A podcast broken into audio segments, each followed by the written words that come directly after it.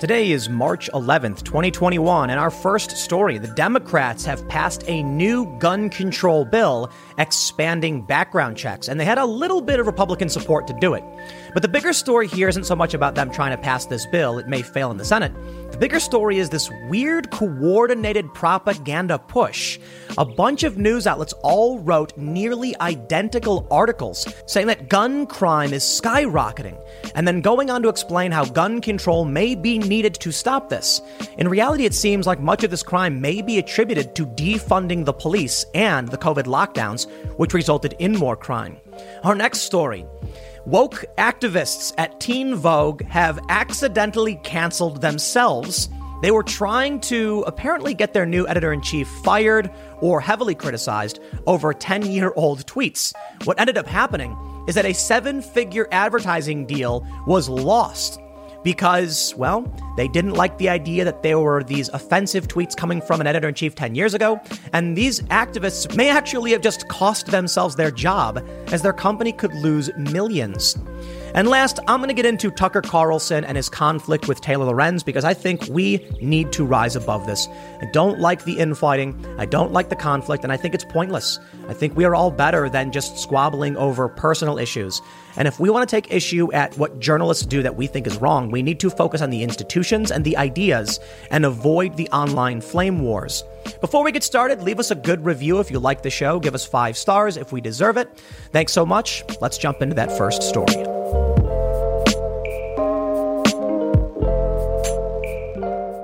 All throughout last year, the left was screaming, defund the police. They said we need social workers to deal with many of these circumstances, so we don't need to send in police. Now, I think there's a fair assessment that says there are probably certain circumstances where a community officer and a social worker can help. Defunding the police is the opposite of what you would need to do if you wanted to bring more people on. You need to actually fund the police. In the wake of the calls for defunding the police, we actually saw departments and cities, various jurisdictions, actually take away funding from their departments. In Minneapolis, where all of this started with the George Floyd riots, they actually defunded their police department, and it resulted in a major wave of crime. Now, some people say it wasn't that, it wasn't the fault of defunding the police. You're wrong. But many news articles and many locals are saying that's exactly what happened. And because of it, Minneapolis is now spending $6.4 million to recruit new officers.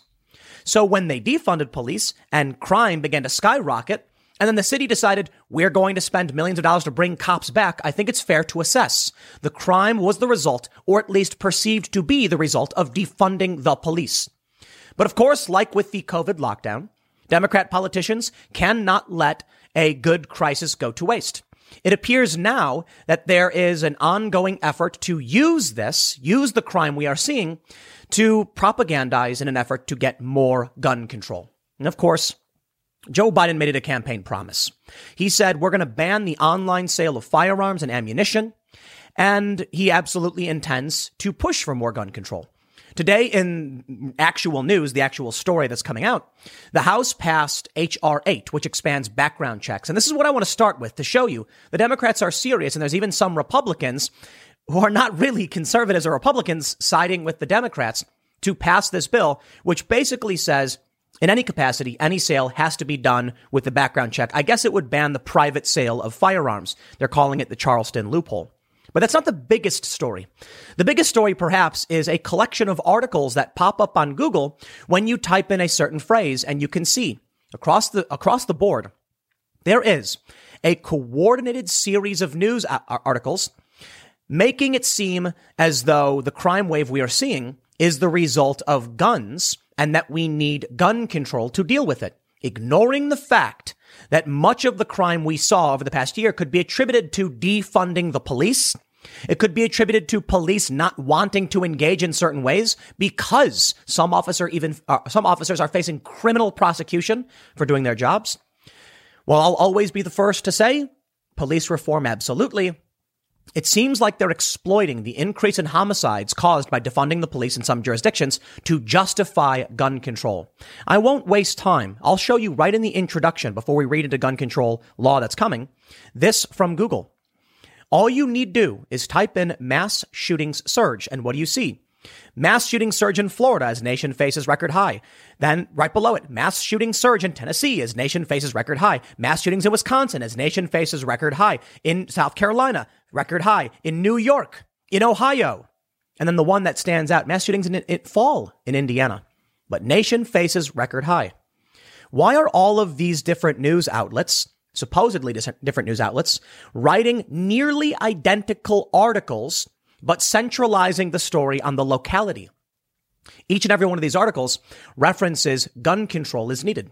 I'll make it simple. I am not saying there's a grand conspiracy necessarily. It may just be they're exploiting fear over crime, as news outlets do, to generate clicks. But whether it's intentional or not, it is resulting in a justification for more gun control. I want to read the story about HR 8 and explain to you what's going on and what Democrats me doing Democrats are doing, but I do want to point out I believe we are going to see a major push for gun control under Joe Biden. And I want to talk about how it doesn't really make sense. I know there's a there's a lot of people who watch who are way more knowledgeable on firearms than I am, but over the past year I've become much more of a 2A uh, individual protecting the Second Amendment, and I own many firearms. So I'll talk to you about some of my experiences and what I think may result from what's going on. Put it simply, the left called for defunding the police. Crime skyrocketed, and now the media is saying, gotta take away all the guns. It's the only answer. Perhaps the answer is actually to let people defend themselves and also respect police, but reform them. Before we get started, however, go to timcast.com and become a member to get access to exclusive segments and episodes from the Timcast IRL podcast.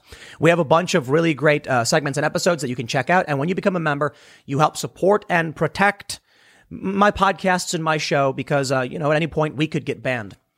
They want to take away your guns. They really do. They've said it as much. Now, there are certain individuals who say, no, no, no one's coming for your guns. But of course, Beto O'Rourke, what did he say? Heck yes, we are. I firmly believe they do want to. And the more conversations I have about what constitutes an assault weapon, the more it really does feel like this is just a power grab. Now, for most people, for most of you who are watching, who are not gun owners or big on gun rights and don't really care, the reason why I'm covering this is not necessarily about gun control and gun rights. It's about media manipulation, as it usually is on my channel. When I saw that the, these stories were coordinated and nearly identical, it kind of creeped me out. Because even if it's an accident, it plays into that trope we saw way back with the Deadspin video. Did you see this? When it showed all the local news, uh, all the lo- local news outlets all saying the exact same things. This is very dangerous to our democracy in unison. We think we're getting independent and local news. We are not. It is coordinated, it is pre-written, and it serves a purpose. Whether it was the intent of these news outlets or not, it will fuel a narrative, and that narrative is the crime can only be stopped with gun control. Well, then you have no police because they've defunded the police. Then you have no weapons to protect yourself and the criminals who don't care about the law will be armed. And why would any sane person argue for that? Let's get started with this. I want to show you the news on the on HR 8, the actual gun control bill that was passed because for one, it's legitimately happening right now. It is a bill that's going to affect all of us. And I believe it shows the seriousness of the Democrats in their efforts to enforce new gun control bills. USA Today says House passes bills expanding background checks for gun sales, closing Charleston loophole. They say what does HR what HR 8 does and doesn't do. They say HR 8, a background checks package meant to enhance reviews of those seeking to acquire firearms, would not create a firearms registry or other fire, federal mechanisms for review. Instead, the legislation would expand the cases in which a background check is required for the sale or transfer of a firearm, including for private individuals and groups selling or transferring firearms, closing the gun show loophole. The requirement would apply to online sales. The bill would make it illegal for anyone who is not a licensed firearm importer, manufacturer, or dealer to trade or sell firearms to another person. Current federal law requires background checks only for licensed gun dealers. Non licensed individuals who would like to sell or trade weapons could do so through a licensed firearm dealer who would run the necessary background checks. As with much legislation today, the bill faces an uncertain future in the Senate, where Republican lawmakers largely remain obstinate uh, to any gun control measures. The bill passed with a few Republican votes, signaling there may be support among the GOP for such measures. People could still temporarily trade and share firearms at shooting ranges, on hunting trips, and when it's necessary to prevent imminent death or great, great bodily harm, under new regulations. This bill makes no sense. And let me explain. If you go online, say to gunbroker.com, and you seek to purchase a firearm. So Gunbroker allows various stores and individuals to sell firearms. It still has to be transported to an FFL. This is a store that is certified by the government to do a background check and sell you a weapon. To put it simply, if I go online and say I would like to purchase this firearm, it cannot be sent to my home. It is sent to a store. When I walk into that store to do a transfer, I have to fill out a form and go through a background check through what's called NICS, N-I-C-S. I don't understand, and perhaps maybe I'll have to read through the whole uh, the whole bill itself to try and break down the nuances. I don't understand what Democrats are trying to do when they're basically saying if you want to sell something, you got to go through a store. It essentially means that you can't go to Armslist and list your firearm and transfer it through a, a store, or you already have to do that. So is it just meaningless, garbled nonsense? I'd say so. Earlier today, I saw someone post about banning assault weapons, and they said no self respecting hunter would use an assault weapon to go and hunt. It's a nonsensical statement. Let me, let me try to help inform those who don't know a lot about this. And I'm learning, you know, in the past year. Where I live, certain weapons are illegal. I mean, in most places, in like the entire country, there are certain weapons that are legal. Don't get me wrong. But there are certain things that make no sense. For instance, a carbine, for, in, uh, for, for example, is a small caliber long gun. Essentially, I mean, you know, some people might argue and they'll say, Tim, you're wrong, but you might have a, a weapon that has a folding stock and takes a small caliber bullet. A folding stock just means the part that goes in your shoulder, you can press a button and it folds in for easy storage. That would be considered in some jurisdictions an assault weapon. Well, this individual posted to Facebook saying that no self-respecting hunter would use that. And I'm like, maybe there's no reason to use that version of assault weapon for hunting. But have you ever actually looked at what constitutes an actual hunting rifle? For instance, there's something called a 450 Bushmaster. I'm only recently becoming familiar with a lot of this stuff. So forgive me for those that know a lot more than I do. Feel free to comment and correct anything I might get wrong.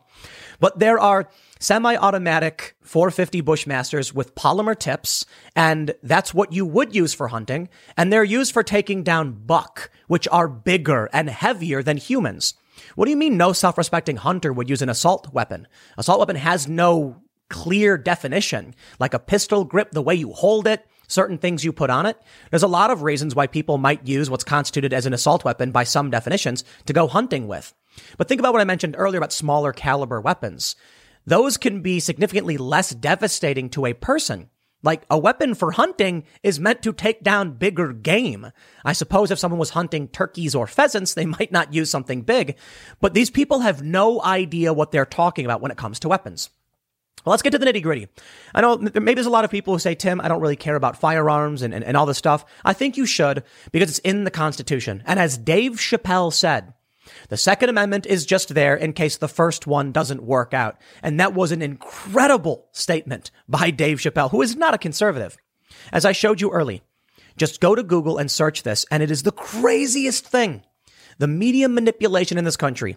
Maybe it's not conscious, but it is still creepy. It's happening. Well, let me, let me put it this way. It's definitely conscious. There's no way they accidentally copied and replicated all of these articles, but target, targeted localities. I would say this simple solution. Maybe it just makes more sense that USA Today Networks, which publishes these articles, sent out a pre written script saying, take this story about mass shootings. It will shock people. It will scare them. If you make it about their locality, we'll get more money. We'll make more revenue. And in order to make the piece long, so we get people to stay on the page longer, include as much as you can politically about gun control. Maybe. Or maybe there are activist individuals who work for these companies who say, I want a big push on gun control. I would not be surprised. We know activists work in news outlets. I don't know their intent. So I'm not going to imply I have any evidence to suggest that's the case, other than they did this and it will result in sentiment favoring gun control. Maybe you're in favor of certain gun control, and that's fine. I know I know staunch 2A defenders who do think there could be reforms. I actually did a training program with the New Jersey Police Department where I met this very proficient shooter who said he actually thinks we need new gun control laws. But he also thinks we need to fix and get rid of some of the ones we have now. The general idea being some kind of uniformity. And I think he's right, actually. For instance, reciprocity. You could have a concealed carry permit in some states that don't mean anything in other states. I kind of think we should have more reciprocity. So if you are, if you got, if you've gone through the background check, if you've gone through the, the, the concealed carry, you know, training program and you are certified and qualified and licensed to do so, why should you get arrested because you were driving through a certain state? Now, I understand there are certain federal laws, but sometimes state police just don't care. Let me read for you some of these stories. As I showed you, we already have, they're all replications. They all say mass shooting surge in location as nation faces record high. They are the same. Newark Advocate. They say mass shootings in Ohio increased 25 in 2020 from the 14th year before, while nationally mass shootings jumped nearly 50% during the pandemic with crippling unemployment, violent protests, and idle youth. I don't think it's entirely unfair when they point out that, you know, COVID lockdown and idle youth, poverty, and things like that played a role. But let's just search for the word control. And here we get a paragraph. Quote, but he adds that police departments likely will have to step up their efforts to, to get the estimated 50 to 100 million illegal guns in the country out of circulation. The gun control measures, often touted by President Joe Biden's administration, may also come into play, he said. These include measures aimed at keeping guns away from people who are a danger to themselves or others and creating a standard for gun storage. I started this archive in 2012 and my goal has always been to see that my job is eliminated. So far, that hasn't happened. Okay. He's not saying outright we must have gun control. But hold on. It's still saying Joe Biden wants to do these good things as standard. Joe Biden wants to ban the online sale. H.R. 8 wants to make it much more difficult for people to transfer weapons where it already is hard and you already have to go through what's called an FFL. Joe Biden wants to outright destroy online companies. There are many small businesses where you can buy ammunition, accessories, and weapons. Often these have to go through a gun store. You'll order them, but the weapons will be sent to a gun store. I think these people just don't know that. Joe Biden's bill would be devastating and wouldn't change anything. It doesn't quite make sense. So you can't buy online. So what do you do? You go to a gun store and then tell them you want to buy it?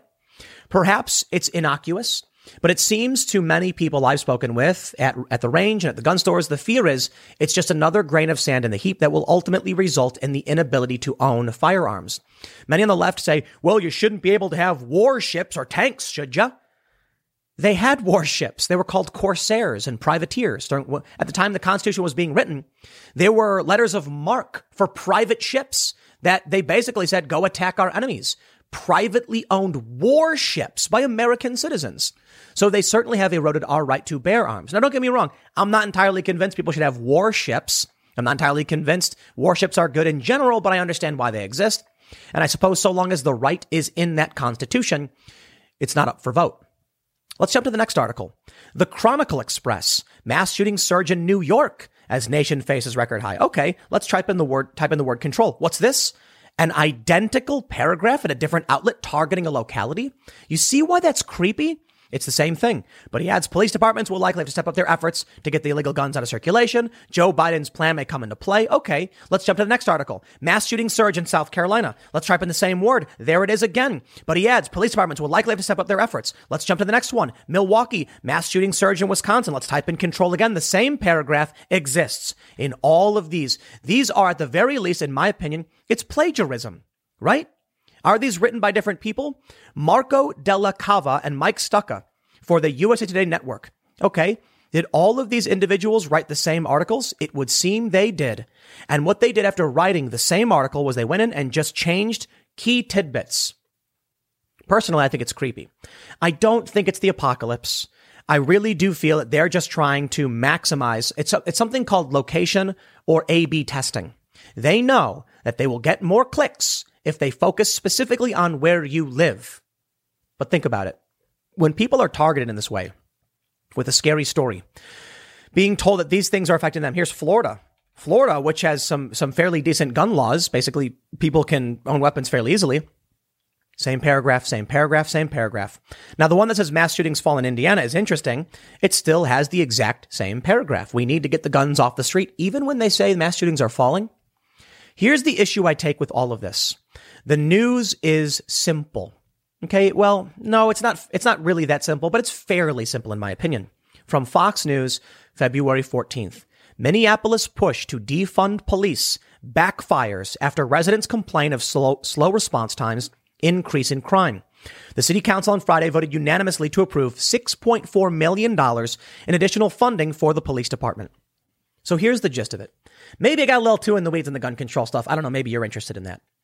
What I end up seeing is that, for one, a lot of people have no idea what's happening or why, and they're willing to support gun control measures, even though the real problem may be defunding the police. It may be Democrat policies around locking down cities and destroying the economies, resulting in poverty, desperation, and crime. We know poverty breeds crime. So are the mass shootings and the, and the, and the homicides, the fatalities, a result more so of the lockdowns and defunding the police? Perhaps. Now, those articles do mention that. I want to be fair. But they also put in people's minds that Joe Biden is going to take action and get that gun control. And many people are going to read the headline and not the story. And when they read that headline, they're going to say, Oh no, mass shootings are on the rise around the country. What do we do? And they'll turn to the simple answer. A Democrat like Joe Biden or even a Republican like Rep Kinzinger saying, you know, we need gun reform. Kinzinger is supposedly a Republican from Illinois. And he's what many people, I guess, refer to as a, a FUD, an Elmer Fudd, I suppose it is. I wonder if I, uh, I, I don't know if I have the actual, uh, I think I have it. Here we go. Rep. Adam Kinzinger says the vast majority of Americans believe in universal background checks. As a gun owner myself, I firmly support the Second Amendment, but I also believe we have to be willing to make some changes for the greater good. And then Michael Malice says you belong in jail. Uh, I don't completely uh, agree with Michael Malice about Kinzinger going to jail. I'm not a big fan of establishment politicians, nor people like Kinzinger, who is certainly not a Republican. He's in Illinois. He kind of just pretends to be, I suppose. But I do think there can be changes made. I do believe we need, I think it's fair to say 100% reform the gun laws. I do. You know why? Too many of them make no sense. Make no sense in some jurisdictions. For instance, for instance, older weapons, or uh, my, my favorite is that M1A, which is kind of an updated version to the M1 Garand. It's an old weapon, an old design. It's illegal in Maryland. And these, I believe it's called the SCAR 20, a more modern 308, which is basically the same round, not illegal. Why? Why is the old called uh, an assault weapon? It makes no sense. So when I say reform, I mean it. We got to get rid of some of these laws. You know, that's the problem I have with a lot of these Republicans and people like Kinzinger. They will jump up and down screaming, we need more gun control and never say, but we need to fix those ones that make no sense. Where the Republicans saying we need to repeal these things and change these laws because they're not working. Anyway, I digress. The issue I see is, for one, it's disingenuous. They're exploiting the increase in crime to make it seem like it's an issue of guns as opposed to an issue of failed policies in major urban jurisdictions. They defunded their police. What are we supposed to expect from this? Now they're going to spend $6.4 million to recruit more officers. Well, it's no wonder crime is skyrocketing in these jurisdictions when you demonize and defunded police. I don't think that was the intended goal, to be honest, but the result is a fairly simple out, uh, outline. Leftist rioters burned down cities with impunity after an individual lost his life. The police are blamed for this. And then we see two things. Jurisdictions actually took away money from police, making it harder for them to do their jobs. Many police were completely demoralized, quit, or refused to do their jobs.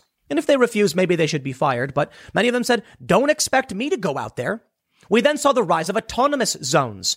In Minneapolis, for instance, they created a new autonomous zone around what they call George Floyd Square, and there was recently a shooting. Someone died. We saw what happened in Georgia, where there was a site, a, a little girl got shot because people set up another autonomous zone. It keeps happening. They set up these autonomous zones. The police don't go in. Shootings happen and they say, oh no, we got to get rid of the guns. Okay. You get rid of the guns and you get rid of the police and then you will be ruled by organized crime. It's that simple, man. I mean, uh, for that matter, as most of you probably realize, it makes no sense to, to ban guns universally. It doesn't make sense. I'm sorry. Look, in places like West Virginia, you can easily and freely transfer guns between people. I was actually surprised to find that out, and I'm not sure how I feel about it. I'm very pro 2A, for sure. I got some really cool stuff I bought recently, but I also wonder this. When you, when, I was talking to a gun uh, a shop recently, and I said, if I own a gun and, you know, like in, in West Virginia, am I allowed to just sell it to somebody? And they said, yes, so long as they're legally allowed to own it. You can't knowingly transfer or sell a weapon to somebody who is not legally allowed to do it. However, they said, Make sure you get it all in writing, file the paperwork so that you can prove that you sold it. And I'm like, wait, wait, wait, wait, wait, wait, hold on.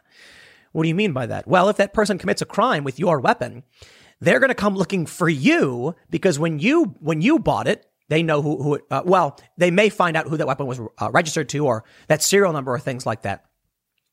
So they said, make sure you document this stuff. And I was kind of like, if I'm going to do a transfer, I'm going to do it through an FFL because that pr- protects me from liability. That just seems like, you know, crossing the T's and dotting the I's.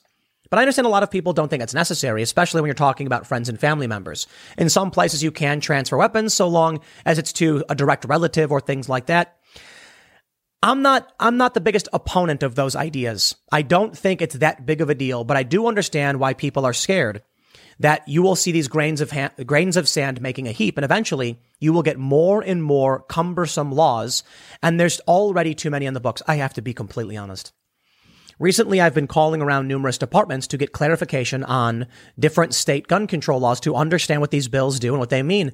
And you will not get a unified answer. That is a problem.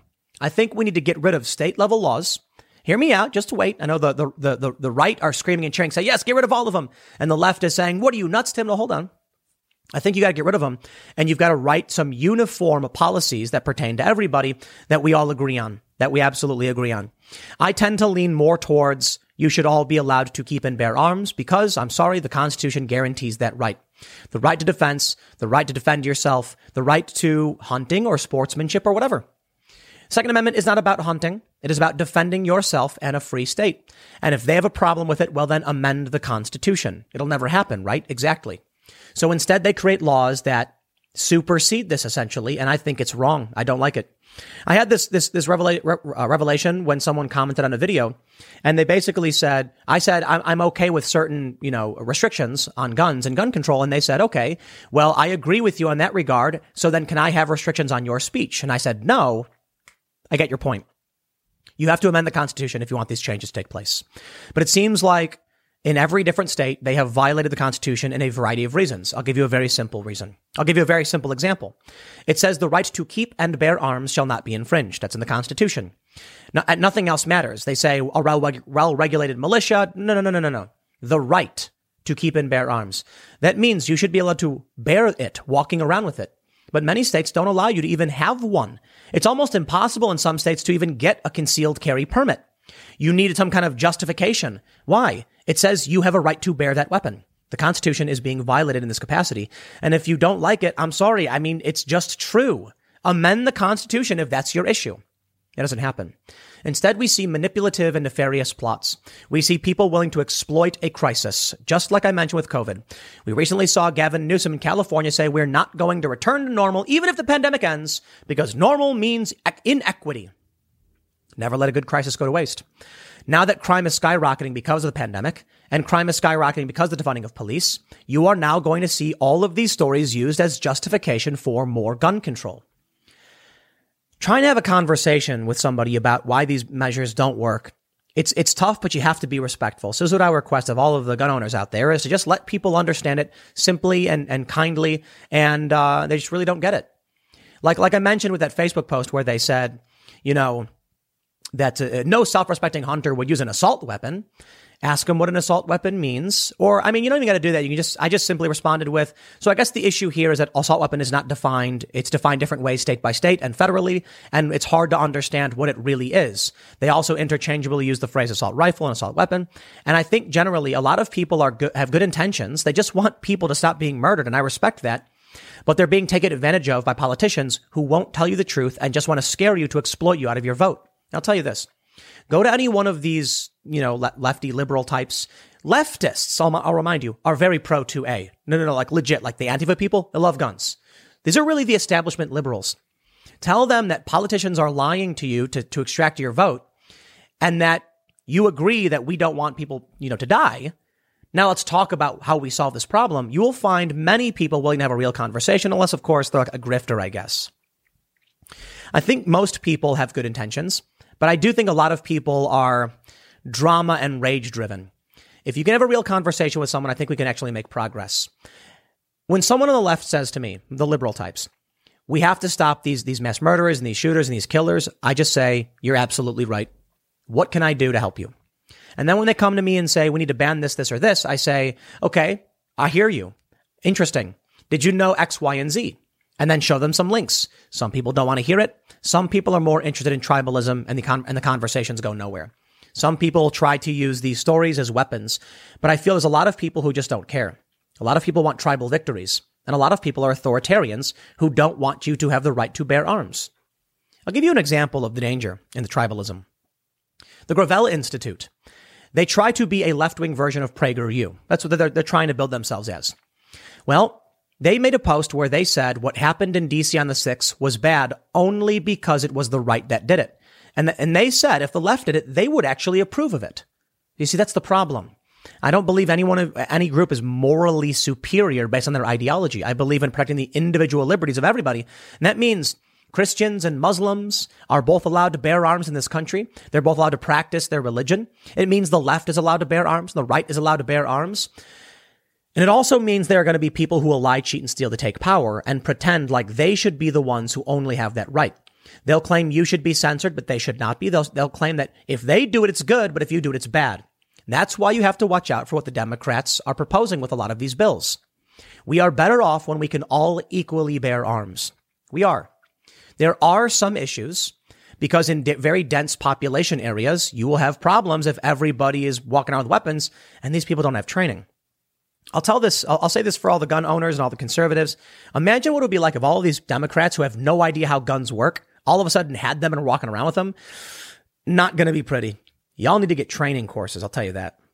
But I want to point out that many of these Democrats have armed security. And while they're proposing these gun control measures, pushing these stories and pushing this propaganda, they're guarded. They're allowed to bear arms, but you're not.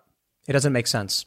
I've learned, I learned this growing up in, growing up in Chicago. My dad used to talk about it. He didn't like the idea. And, uh, he wasn't the biggest, you know, gun guy, but he was just like, these, these politicians walk around with guns and armed guards and then say, we're not allowed to have them. And I'm like, that's kind of messed up. It is kind of messed up. Why should only the police, why should only the state, the authority have the right to bear arms? That's not what this country was based on. Anyway, I digress. It turned into a bigger gun control thing, I'll be honest, because the Democrats did just pass this bill. But my bigger fear is media manipulation. That's freaky, isn't it? All these identical stories. I'll leave it there. Next segment's coming up at youtube.com slash timcastirl at 8 p.m. So come hang out. You can super chat and we'll read your comments and we will see you all then. My friends, I give you the greatest backfiring in cancel culture history where woke leftists tried to get a woman fired because of 10 year old tweets, resulting in their own publication losing a seven figure ad deal. Let me slow this down and start from the beginning. We have the story from the Daily Beast. Beauty brand Ulta pulls Teen Vogue ads over new editor in chief's old racist tweets. You hate to see it the suffering of these poor media institutions that just want to write a smear piece about you and make you seem like a villain so they can enrage their tribal allies and make more money. All right, our story begins, my friend, the other day where I covered this. There was a woman who I believe is a corrupt reporter who worked for Axios. She was covering the Biden campaign, started dating their, their, their PR guy or spokesperson, I guess. And then when he got a job in the Biden administration, this woman started, she, she's dating this guy, claiming it's not a conflict of interest, but you literally can't be a journalist dating the administration you're supposed to be covering. She's corrupt. Now, in 2019, they pulled up tweets of hers from 2011 when she was like 17 years old, and she said some offensive things about Asians. She apologized and deleted these posts. You know what? I respect, I respect her for it. Fine. You said mean, nasty things. You got rid of them. Don't be mean and nasty. All right. I can accept an apology and we can all move on because we're mature adults.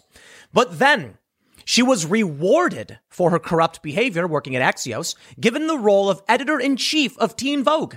Now, for those of you that may not be familiar, Teen Vogue is supposed to be a fashion magazine, but for some reason they praise socialism and Karl Marx. It's a very strange magazine, but sure, whatever, I guess. Well, around 20 or so individuals who work for this company, wrote a scathing letter saying, How could this have happened? You're hiring a bigot. This, this corrupt journalist from Axios didn't pass the purity test. And now Ulta is pulling ads from Teen Vogue. So the journalists, so call them air quote journalists, who wrote the scathing letter angry at the hiring of the editor in chief, just sunk seven figures from their own company. They're canceling themselves, ladies and gentlemen. This is, is amazing. It's one thing when you're like, that dude who works for that company should be fired and he gets fired.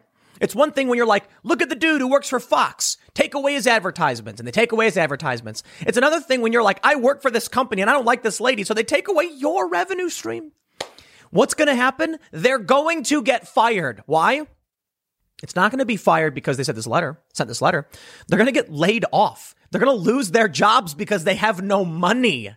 Wow. This is amazing. Let's read this from the Daily Beast. They say the ad campaign worth seven figures is on pause following internal concerns over new top editor Alexi McCammond's past tweets.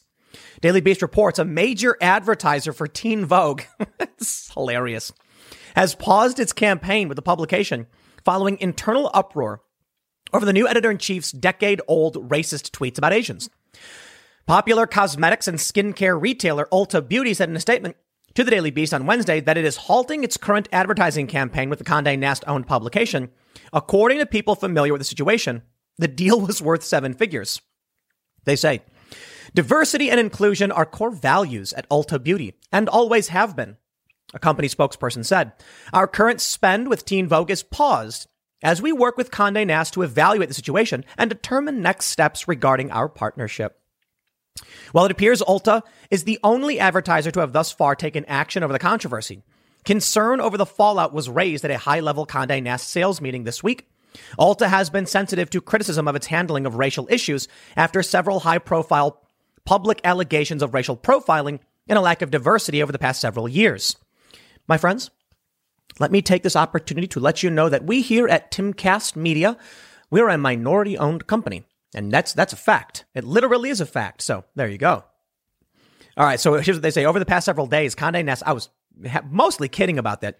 Condé Nast has been flooded with criticism and debate over the selection of Alexi McCann, McCammond as Teen Vogue's new editor in chief.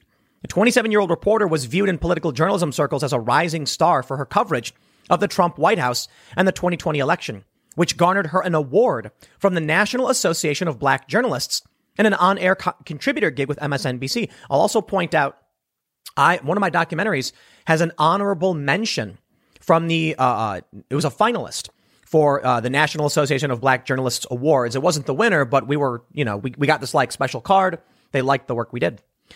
But ultimately, following Conde's announcement of its new top editor, critics resurfaced old tweets from 2011 in which a then college aged McCammond, who is black, used racist stereotypes about Asian people. I'm not going to read what she said. This is YouTube. McCammond had previously apologized for the posts when they first surfaced in 2019, saying she was deeply sorry, and that the social media posts do not reflect my views or who I am today. You're going to make me defend her. She apologized. Thank you, Alexi. Have a nice day. Uh uh uh. But she also engaged in unethical journalism, dating a guy in the Biden administration when she was covering the Biden administration, although she claims she wasn't, but she was. Sorry, this person should not be rewarded. This person should be terminated. Okay. A violation of journalistic ethics. Or, I mean, honestly, it was a scandal. I don't think I would condemn her to a life of misery simply because she did something bad this one time. When she was young and she said offensive things, that one gets a freebie. That's a free pass. Okay. I, no, get out of here. Young people say dumb things. She apologized. Move on. As for the unethical behavior between her and the Biden administration, I think, okay, you get a warning. You get a warning, all right? Don't do this stuff again. And I, I, I tend to be forgiving. So now I got to defend this chick, this, this, this woman.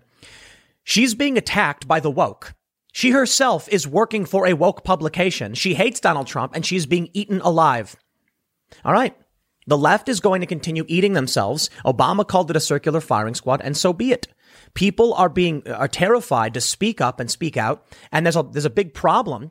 But in the end, they think it's going to benefit them. It's not. They say, according to a person familiar with the matter, McCammond has been meeting one on one with staff individually to apologize and discuss moving forward, and is planning a virtual roundtable on Clubhouse with several Asian American teen Vogue writers about issues facing the Asians in America. Facing the Asians? After the publication of this story, McCammond posted to Twitter a lengthy note addressed to her new colleagues. And following this week's news of internal uproar over her old tweets, McCammond received support from high profile media figures like MSNBC host Chris Hayes, NBC Peacock's Mehdi Hasan, who both argued the tweets from someone's teenage years should not count against them professionally as adults. You know, I want to say I agree with Chris Hayes and Mehdi Hasan, but I'm willing to bet they will flip 180 when it's a conservative or a Republican who has nasty old tweets. They'll scream and spit and yell about any new Republican. They will condemn Marjorie Taylor Greene because three or four years ago she posted something dumb. Now they'll say, but she was an adult woman. No, no, no, no, no, no, no. Marjorie Taylor Greene apologized for saying dumb things. I, I respect it and I have to accept it. We're supposed to be good people who are figuring out how to work together and compromise. Alexi Hammond apologized for these posts and they should not be held against her. Her, her, her, her journalistic career, that should be held against her, but I'm still willing to give a warning and say, okay, fine. I don't think she should be rewarded for what she did. Maybe, you know, like I said, a warning. But here we are, and, and, and, and, and this is what we get. I don't like this this uh, drama world of screaming in people's faces, and I think really what's going on with McCammond, it's an opportunity for people to complain. That's it. You reap what you sow. You see, these news organizations, they're not really news organizations, but these media outlets thrive on rage bait drama. They hire people who love rage bait drama. It is the bread and butter of what they do. You see, they thought they could wield the one ring. You can't, no one can. You see, what happens is they decide we're going to make money. How are we going to do it? Well, no one needs news anymore because we have instant transmission and social media. They need comforting lies. They need rage bait, clickbait, drama content. So they hire people who are drama queens. These people who complain about other people and it's all they do. They're hoping that there will be some shock content drama that will generate clicks because people are more interested in the real housewives and, and the real YouTubers of, of, you know, middle Maryland or whatever. They want to write stories about me and the stupid things that people claim because it's drama. Because that's what people want, I guess. But guess what? When you hire people who live for drama, what do you think's going to happen when the drama comes home to roost? That's why I say it's like the one ring. It's extremely powerful. Sure, it made Frodo turn invisible. I'm assuming you're fans of Lord of the Rings. And that works in their, you know, his favor at some point, able to escape certain things. But he can't wield the power. It corrupts you. It corrupts your institutions. It destroys them. And so the Daily Beast brings on these people who thrive on drama. And what happens? They start eating the organization from the inside out. It is corrupting them. They're turning into wraiths. Well, it's what you get. They say her detractors, who flooded the comments section on Teen Vogue social media platforms, said the tweets couldn't be ignored amid a national conversation about racist harassment aimed at Asian Americans, as well as a reported spike in hate crimes against Asians in the U.S., which, yes, I agree is a problem. But the, the, it was 10 years ago, man. They, they really want to burn people to the ground. Well, you know what? I'm sure each and every conservative is sitting back, chopping off a, a cigar, you know, cri- you know, whatever it's called, crimping the end of that cigar, puffing and saying, sucks for you. Because the conservatives are the ones who are saying, stop it. They don't want to let it go, though. Additionally, within Teen Vogue, staffers have raised concerns about the decision to hire McCammond. And according to multiple people familiar with the matter, former editor in chief Lindsay Peoples Wagner, who departed earlier this year for a top role at New York Magazine, uh, magazine's The Cut, privately expressed opposition to McCammond as her successor and did not include her on a list of recommended replacements shared with Condé Nast Chief Content Officer Anna Wintour. All right, I don't care all that much about this. You get the point, right? Let me show you where we're at from Vox.com. That's V O X. Republicans are trying to outlaw wokeness, literally. They're trying to outlaw wokeness. Oh, how the right is trying to cancel left wing speech. Why is wokeness left wing? I mean, wokeness is just identitarianism. I guess it's postmodernism or whatever. Sure, fine. But there are people on the right who hold similar identitarian views. Call it whatever you want. Vox says we're in the midst of something like a moral panic over so called cancel culture. As I noted a few months ago, there's a rising contingent of thinkers on the left and the right who believe a culture of censoriousness has engulfed intellectual life over the last few years. To state the obvious up front, it's a genuine problem, although I don't think it's quite the existential threat some have suggested, and I consider it a debate not so much about the right to speak, but rather about where to draw the boundaries and what sorts of social sanctions are permissible when those boundaries are transgressed. But when the topic is broached, it's almost always framed as a left wing problem. This is somewhat misleading. The left, of course, has its excesses, and there are very real efforts to not only suppress unpopular speech, but also publish, uh, but also punish violations of new orthodoxies. There is, however, an emergent cancel culture on the right, one that is every bit as pernicious as what we're seeing on the left. Only it hasn't received nearly as much attention. Whereas the left is mostly exercising cultural power on campuses and social media, the right is introducing legislation here, here, and here intended to stifle left wing speech in public schools across the country. We'll read this. And I absolutely think it's worth pointing out because I do think the right has their version of cancel culture. I think many on the right have tried engaging in cancel culture, and many of them complain because they don't control the cultural institutions. But given the power, they probably would still do it. But let's uh, let's let's be real here. It is not a problem of the right. It is the exception. On the left, it's the rule. I just showed you. Teen Vogue is literally canceling itself. They're losing. They're they're they're at risk of losing a seven-figure advertising deal because their employees are complaining about their own employees. So yeah, the cancel culture stuff on the left is so egregious, they're literally imploding. I do not see Ben Shapiro at the Daily Wire, you know, uh, being complained about by his staff because of his past tweets, for which he has many. Ben, ben Shapiro has a lot of controversial tweets or statements. Doesn't happen on the right. Now, there may be legislation and there are efforts, but like I said, I think most people who are giving you a fair assessment will say on the right, it is the exception. Of course it happens, but it's not standard. It's not typical of conservatives. And on the left, it's the rule, not the exception. The exception is like Jacobin magazine defending free speech. That's why I give respect to Jacobin. I always try to give respect where it is due. Jacobin, for those not familiar, is an actual, it's, it's like the preeminent socialist magazine. They have many, many articles defending free speech for the most abhorrent individuals. And they, they and they're correct when they say if we allow them the, the establishment powers to censor those we don't like, we are next. Think about it this way. If you're on the left, if you're a progressive, you should be looking at the fringe elements of the right effectively as a canary in the coal mine or as kind of a barrier. They need the outrage to justify the censorship, and they use the right to do it. Once they do, they start banning a bunch of progressives. Many progressive YouTube channels have recently got demonetized or outright shut down. And that's what Jacobin was warning about. And that's what I've been warning about. And Glenn Greenwald's been warning about. And Matt Taibbi and Mike Tracey and many other people who are moderately liberal individuals, some progressive, who are telling you start defending free speech. Conservative of, uh, conservatives, of course, are absolutely about this. And there's been big issues pertaining to religious freedom, so the First Amendment is not a new battle for conservatives.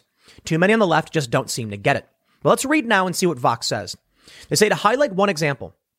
A recent bill in Iowa has proposed banning materials derived from the New York Times 1619 project from being taught at community colleges and other schools under the control of the state's Board of Regents. Whatever you think of the 1619 project, and it's not without problems, that's an extraordinary step in an outright attack on academic freedom. Well, I will say, I don't trust Vox.com. I'm sorry. And so take it all with a grain of salt. But I do not believe the 1619 project should be banned from being taught.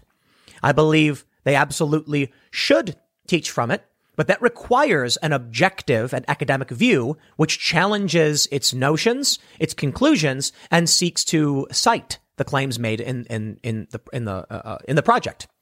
As Vox mentions, it's not without problems. Many historians have come out and said it's, it's BS.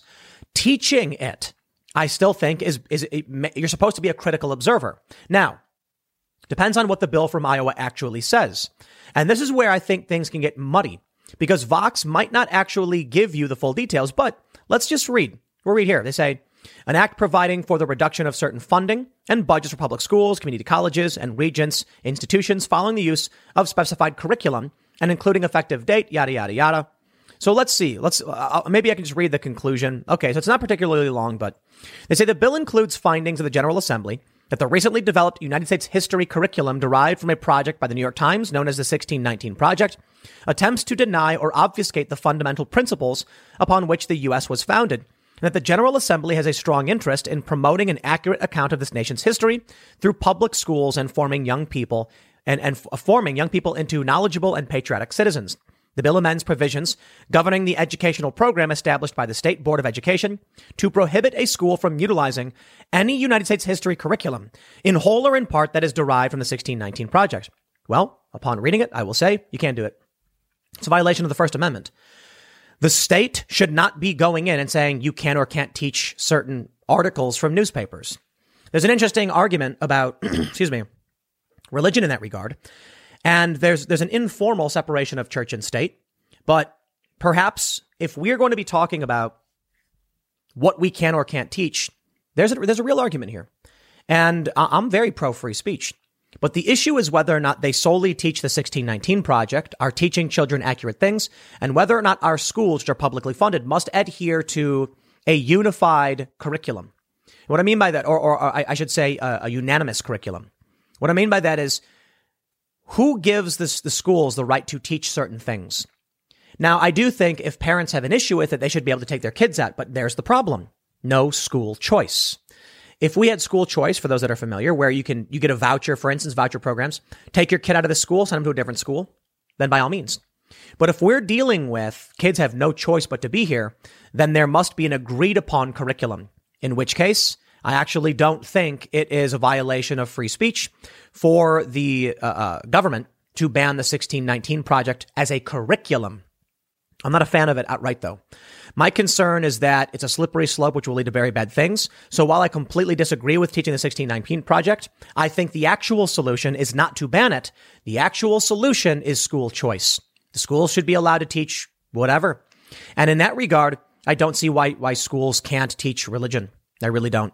The issue, I suppose, is creating a fair and balanced system where you're actually teaching kids to be critical thinkers and teaching them, here's the 1619 project, but here's the critical view of it as well. If they teach it as fact, we've got a problem because then our schools aren't educating our children. And so the conundrum here isn't so much free speech, Vox. I believe you're incorrect. The conundrum is we are paying the government. We have no choice in the matter and our kids have to be here. Well, then I demand an accurate representation of history. There's a problem. Evolution, creationism, that whole legal battle. What do you do? The answer is not suppression of speech. The answer is school choice. And that means if there's religious parents who want their kids to learn creationism, which was you know, old fight from decades ago, they move their kid to that school. Private schools exist. You can do this, but then you're still paying taxes for the public schools. Give the families vouchers and that problem is solved. Not a free speech issue. They go on to say, Jeffrey Sachs, professor of politics at Acadia University, calls it the new war on woke. And it's a disturbing escalation in the spiraling speech wars. I reached out to Sachs on one or more, uh, uh, uh one of the more clear-headed voices in the debate to talk about the latest developments and the dangers of inviting the government into the censorship business. That's true though. The government should not be in the censorship business. I do think there is an issue here, and I believe you're going to see Republicans wanting wanting this power as well. Donald Trump and Candace Owens had previously said people should go to jail for burning the American flag. Wrong. Wrong. No. You can burn it so long as it's your property and it's done safely. You want to burn something, I guess. My only real, like, when it comes to burning the American flag, first of all, I think it's uh, uh, disgusting. I'm not a fan. I love this country and I love the, the American flag and I would not burn American flag. But if someone has private property, what makes America great is, is that. It's a symbol of what makes this country great. Burning the flag is the ultimate representation of true American freedom. Watch the Penn and Teller bit about the Constitution and the American flag. It's amazing. He says basically like we may burn the flag, but we do so as the ultimate symbol of the freedom that flag represents. So no, people people have the right to to express themselves in that way. I've heard it from Republicans and Trump supporters.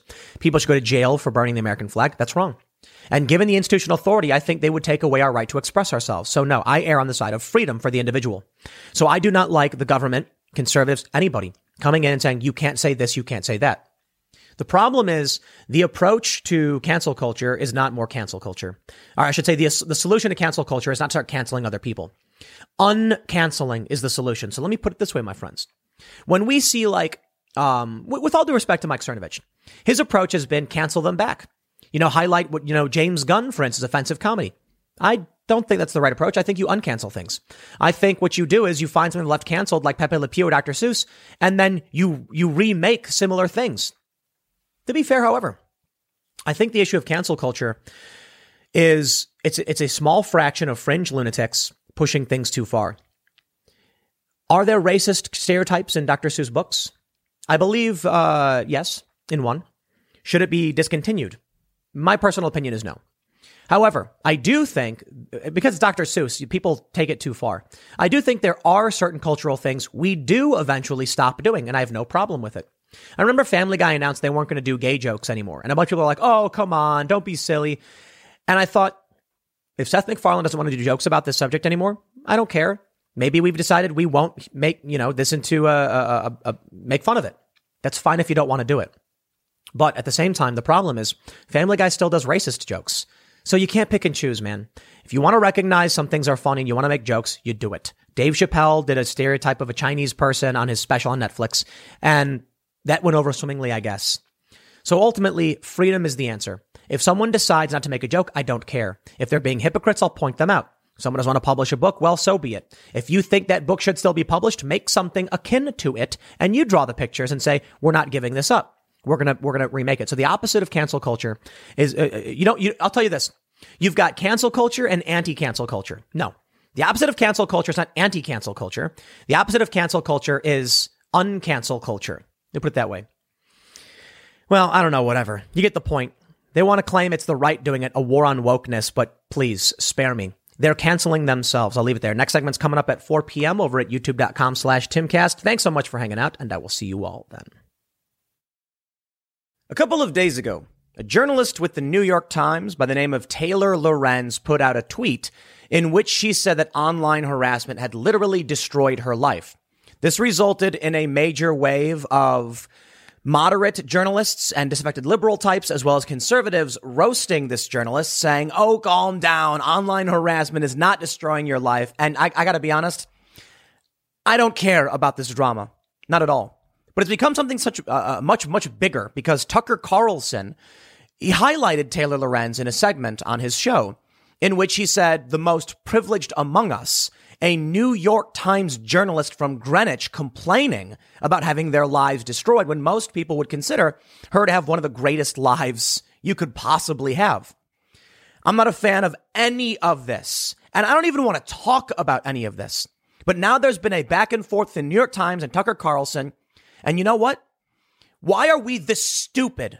Why are we as people so stupid? Everybody, every single person, myself included, every single person. Listen, when I saw that Taylor Lorenz, a journalist of the New York Times, tweeted that harassment had destroyed her lives, uh, life, I said, okay. And I scrolled on. It's just petty drama. I guess now that Donald Trump isn't in the news, people need some kind of culture war to happen. Look, I'm going to read through this. We'll break down the story for those that may not be familiar. And I will, I will say absolutely outright. There are so many more, there's so much more important news that we can be talking about and I wake up this morning to hear the New York Times putting out a statement about this. Why? I see Tucker Carlson talking about Taylor on a segment. Why? If she feels a certain way and you don't like her, criticize the ideas, criticize the behavior, criticize the entity, the institution that empowers this. But all of a sudden now it's just Tucker is getting harassed and Taylor is getting harassed. And I'm like, dude, I don't like any of it. Nobody should be going to Tucker Carlson's house. I understand why he's upset about this. Nobody should be harassing Taylor Lorenz. And I just think it's dumb that this is what the news cycle is. And I think it shows the decay that is our culture and our society. The big picture here, by all means, be angry, but please, please rise above this. It's, I feel like everything is falling apart.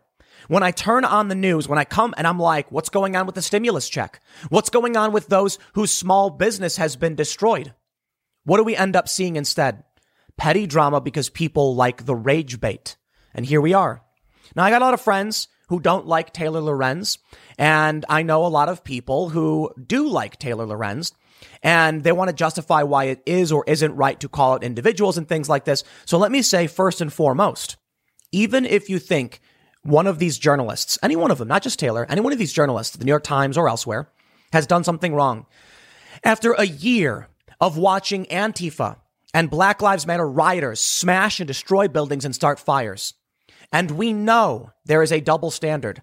What makes you think using the, the same tactics is going to win you any political points?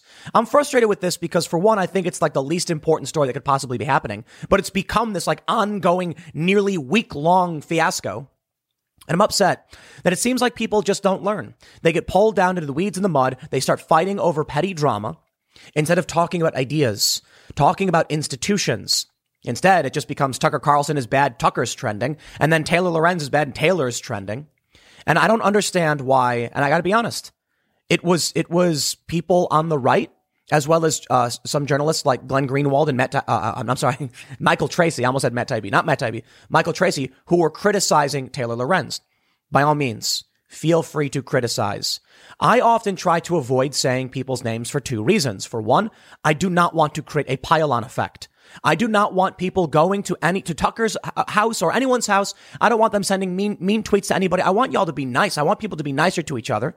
But I do want to criticize behaviors and ideas to avoid the pitfalls of petty drama and focusing and, and to focus on the things that are important like why people shouldn't behave certain ways, we must target the behaviors and the institutions that empower it. When you focus on individuals, be it Tucker and the left does it all the time, and you focus on Taylor, it rallies people to just point the finger at each other and makes personal drama. Let me slow down.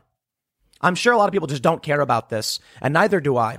But it, it, I should say, it's grown to a point where I, I think it needs to be talked about because I don't care if you're a conservative. I don't care if you're a, a liberal, a Democrat, a Republican. If you like Taylor, if you like Tucker, do, do, do you see why this is the cultural decay of a nation, of our society?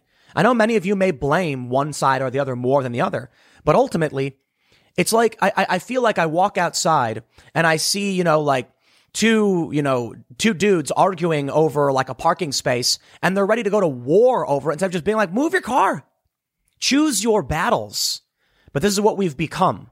The culture war has resulted in Tucker doing nightly segments on one of the highest rated shows in the country for conservatives, talking about a tweet from a New York Times journalist and then following up and turning it into a flame war on TV.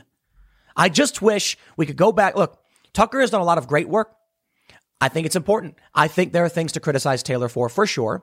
I actually, uh, uh, of all the journalists I've had to interact with over stories that I've been critical of, I actually have gotten the best response from Taylor, and I respect her for being kind to me when I've reached out with with content. Oh, I'm sorry, with with criticisms and concerns. Ultimately, I think there are a lot of grifter journalists. There are a lot of bad people. I criticize them sometimes, but you'll also notice I tend to compliment people. I try really hard to do that. I am sick and tired of just Everybody just wants to throw mud at each other all the time. I don't want to do it. I don't want to do it. I don't care. I just don't want to do it. I want to talk about Joe Biden bombing Syria. I want to talk about the, the, the, kids in the Middle East who are suffering because of the foreign policy of, of these people who get elected. And I understand you may say, but these New York Times journalists, they're the ones who make Joe Biden possible. Right. Criticize the New York Times as an institution for what they defend and what they fund. Let me read you some of the story and I'll write down some of the arguments. We'll talk about it. Variety reports.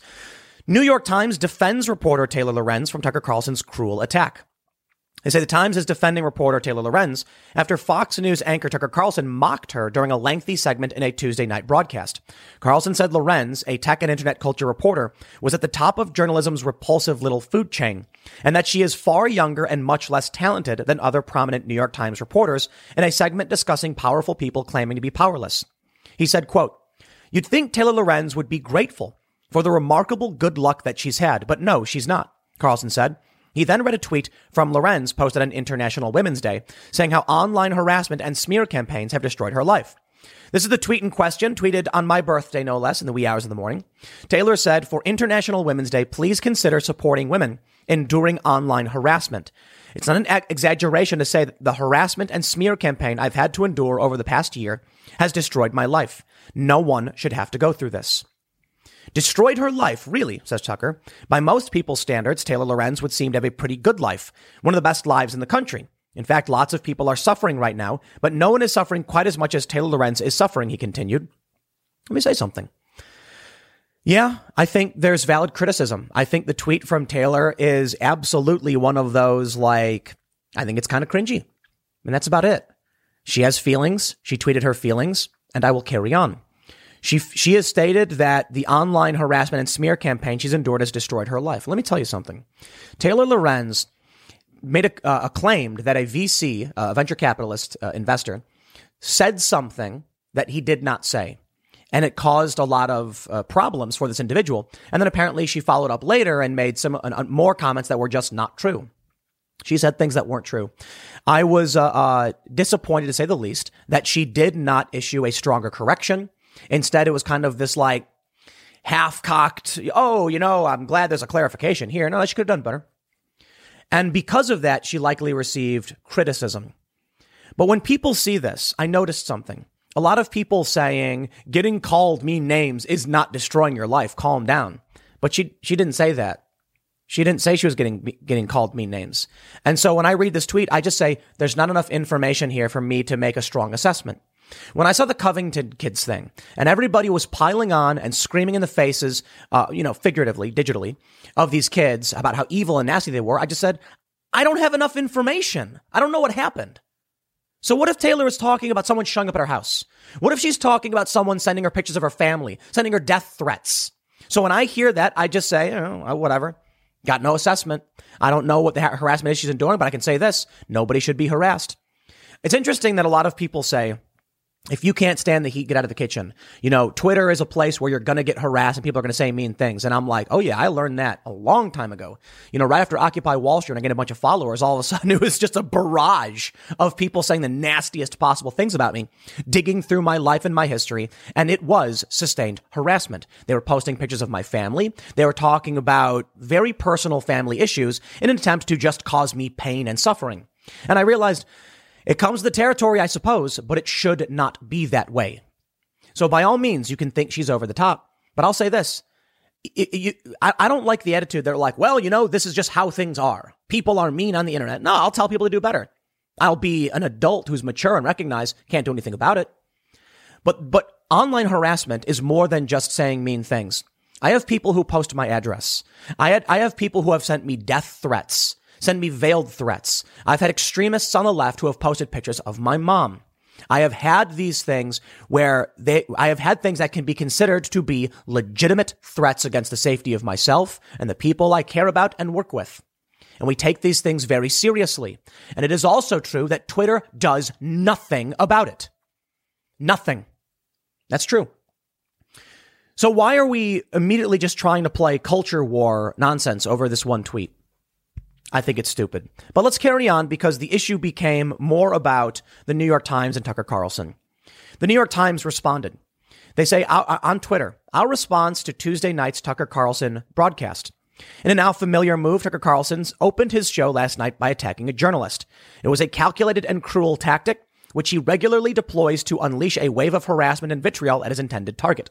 Taylor Lorenz is a talented New York Times journalist doing timely and essential reporting.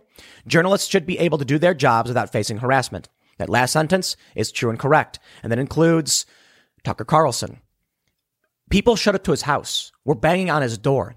Tucker Carlson does not deserve that, and people should not be doing that to Tucker, but they do it all the time. They harass his advertisers. They try to get his show removed because they don't like his opinions.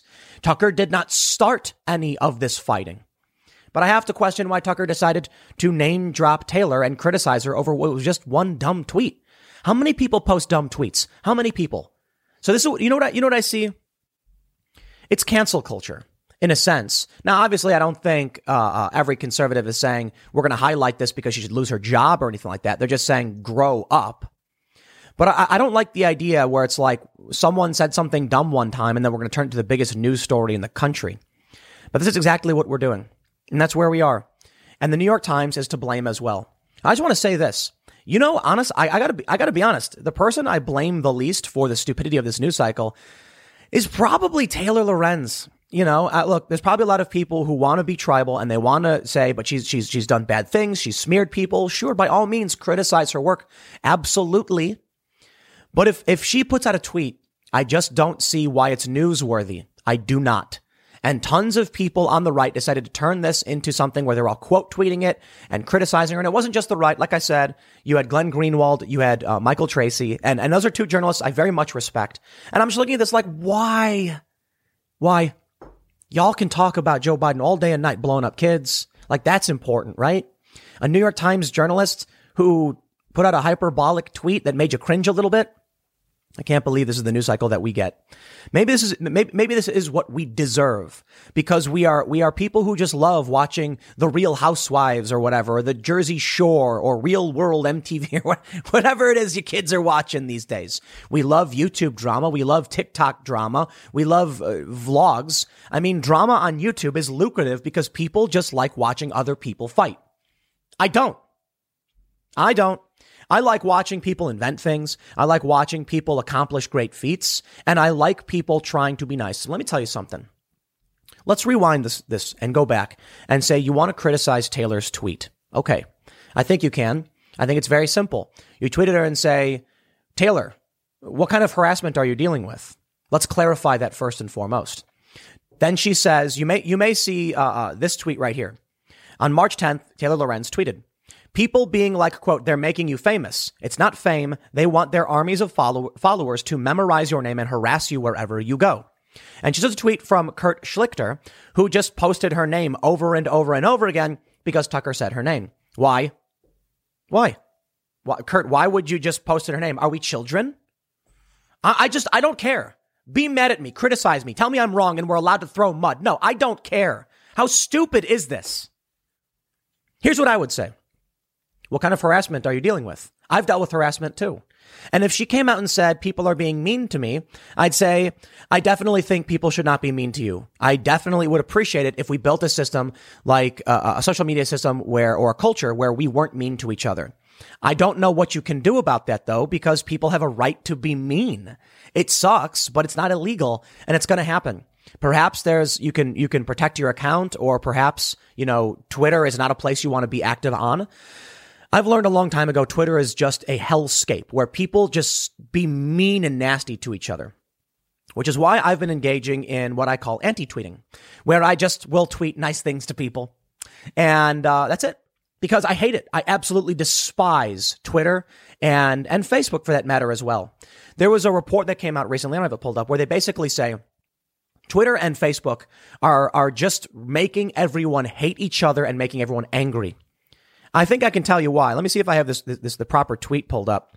So uh, here we go. This is from Matt Stoller. Matt is the uh, he works for the American Economic Liberties Project. And he said, here is the story of cancel culture in chart form. The chart shows Google's U.S. revenue going down. Uh, I'm, I'm sorry. It shows Google's U.S. revenue going up and U.S. newspaper revenue going down. I said, people don't want news anymore. They want comforting lies. So big newspapers watching their decline shifted into rage bait. This emboldened cancel culture because people needed to be constantly outraged. Now watch the revenue crash even more with Trump gone. Here's what's happening. And, and, and this is criticism for Taylor as well. As revenue for newspapers declined, newspapers needed to figure out what was maximizing their revenue, and they found rage bait and drama. They then shifted into a whole bunch of articles that were dedicated just to attack people and smear people for stupid reasons. We have one story from the Daily Beast. Back, uh, uh, I'm sorry, this is not the right one. This is the story from the Daily Beast. The Instagram stars hiding their famous Muslim hating mom, Pamela Geller. This is from Taylor Lorenz, March 1st, 2018. Now, it was explained to me by people who uh, are concerned about Pamela Geller's safety that her she was her private information was doxed by Taylor Lorenz. I don't know if that's true. That's what people have claimed, and I think it is absolutely fine and fair to criticize journalists. I do it all day. I, I criticize the news media. I try to focus on the institutions, however. And the reason for it is when you start pointing to the individual, you are no longer addressing the concept, the problem, or the power structures that allow them to do what they do. You've now created drama where a bunch of people are going to say, leave my friend alone. That's it. What would happen if Tucker Carlson said the New York Times is doing this? And what if he said a journalist in the New York Times is claiming that their life is being destroyed by harassment? Not really. You don't need to say the name. You don't need to say the name to, to get your point across. By engaging in the Tucker versus Taylor thing, all we've really done is turned reality into reality TV. The same thing was true for Donald Trump, and it's what I could not stand about the past four years. Now they're doing the same thing with Marjorie Taylor Greene, and I'm like, I don't care but everyone else does. Isn't it a damn shame? This is what this is this is this is this is the, the, the world we live in. We get to basically waste time talking about the people we don't like. There's this thing that Dave Rubin posted a while ago. He said small people talk about other people. Um, bigger people talk about uh, uh, what do you say? Bigger people talk about ideas, or, or, or I think it's bigger people talk about uh, things that happened or something like that. And then I can't remember the exact quote. You probably know it better than I do. But basically, the idea was bigger and mature people talk about concepts and ideas and structures and systems, and the small people just want to talk about other people. I don't want to make a drama channel. There are a lot of people on YouTube who make their bread and butter by simply making videos about me. Why? There are journalists right now writing stories about me. Why? What is the story about the guy on the on the internet complaining about his feelings? I guess perhaps uh, I'm worthy of criticism in a lot of ways, and by all means, I deserve it. You know, not perfect. I'm a guy on the internet complaining about his feelings. But a lot of these people take it, it's all out of context. It's all manipulations. It's because there's a market for hating each other. I love, this is what I love so much about the online harassment stuff, right? So you have on the left, they'll take things out of context. They'll, they'll do it because it makes them money. But they'll never show you the nice things I say about people on the left. They'll tell you everything that I did wrong, but they won't tell you about the times I'm trying to be nice and do better. They'll say Tim Pool said this thing about Nancy Pelosi and the Democrats, and they won't say Tim Pool praised Rashida Tlaib and AOC. They won't tell you that, you know, Tim Pool said Juneteenth should be a national holiday. They won't tell you that Tim Pool said my, my tremendous respect to AOC for the work she did in Texas, helping provide relief to people. She des- deserves all the credit in the world. They won't do that. Because all they want you to do is hate me.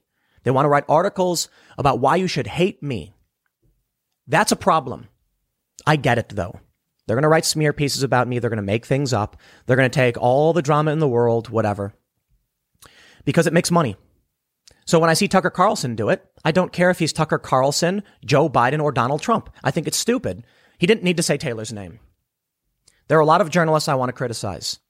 And I can criticize them right now, but I avoid saying their names for the most part.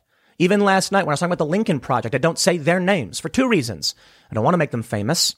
I don't want anyone sending a barrage of mean tweets at them. And I recognize what it means when I have over a million followers on one channel and millions across the board.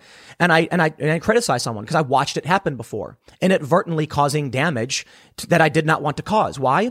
One of the, one of the primary journalistic ethics is minimizing harm. Which means if I want to criticize a concept, idea, or a behavior, I want to make sure I do so in a way that doesn't damage people's lives.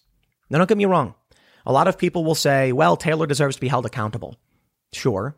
The left says that Tucker deserves to be held accountable. And while I probably have a bias in favor of Tucker because I think he does a pretty good job, one of the best guys on TV, by the way, I will criticize him when I think this is nonsensical and a waste of time.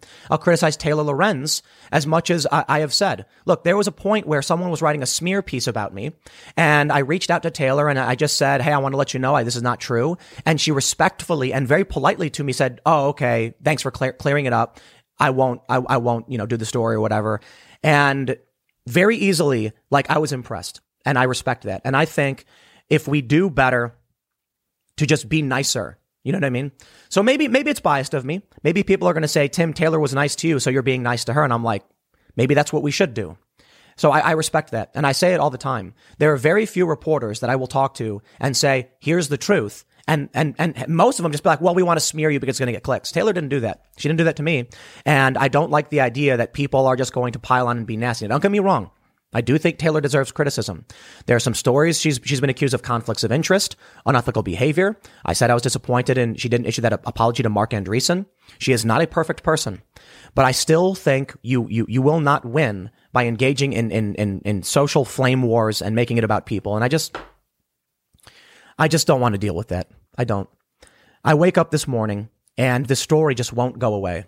And I want my, my, my, my point to be with this as you leave, if you even made it this far and if you even care. Maybe, maybe most of the people have already left this segment because they realized I don't care about this. Good. I'm glad you did. But Tucker Carlson did a second segment responding to the New York Times, and now it's becoming a fight between the New York Times and Fox News. And is this because we have nothing to talk about? Is there is the is this because we know that it'll get better ratings? Is Tucker talking about Taylor instead of say like Middle Eastern conflict because he thinks his audience cares about it more? I won't do that. They'll say I will. They'll accuse me of that, but let me just re- t- tell you all. I will ignore stories like the royal family, Meghan Markle. I don't care if it's the biggest trending story in the world. I don't care. It doesn't matter to you or me.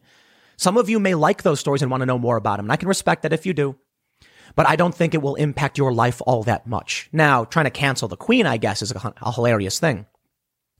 I want to talk about things that I think matter. Derek Chauvin, George Floyd, the, the, the autonomous zone in Minneapolis. And I wake up and I, and I see this and I'll tell you one last thing. The reason why I did this segment, because now we're looking at like dozens of stories, two prime time segments discussing it and a New York Times statement. And I'm like, here it is. This is the headline news for, for, for 2021. Look what we've become.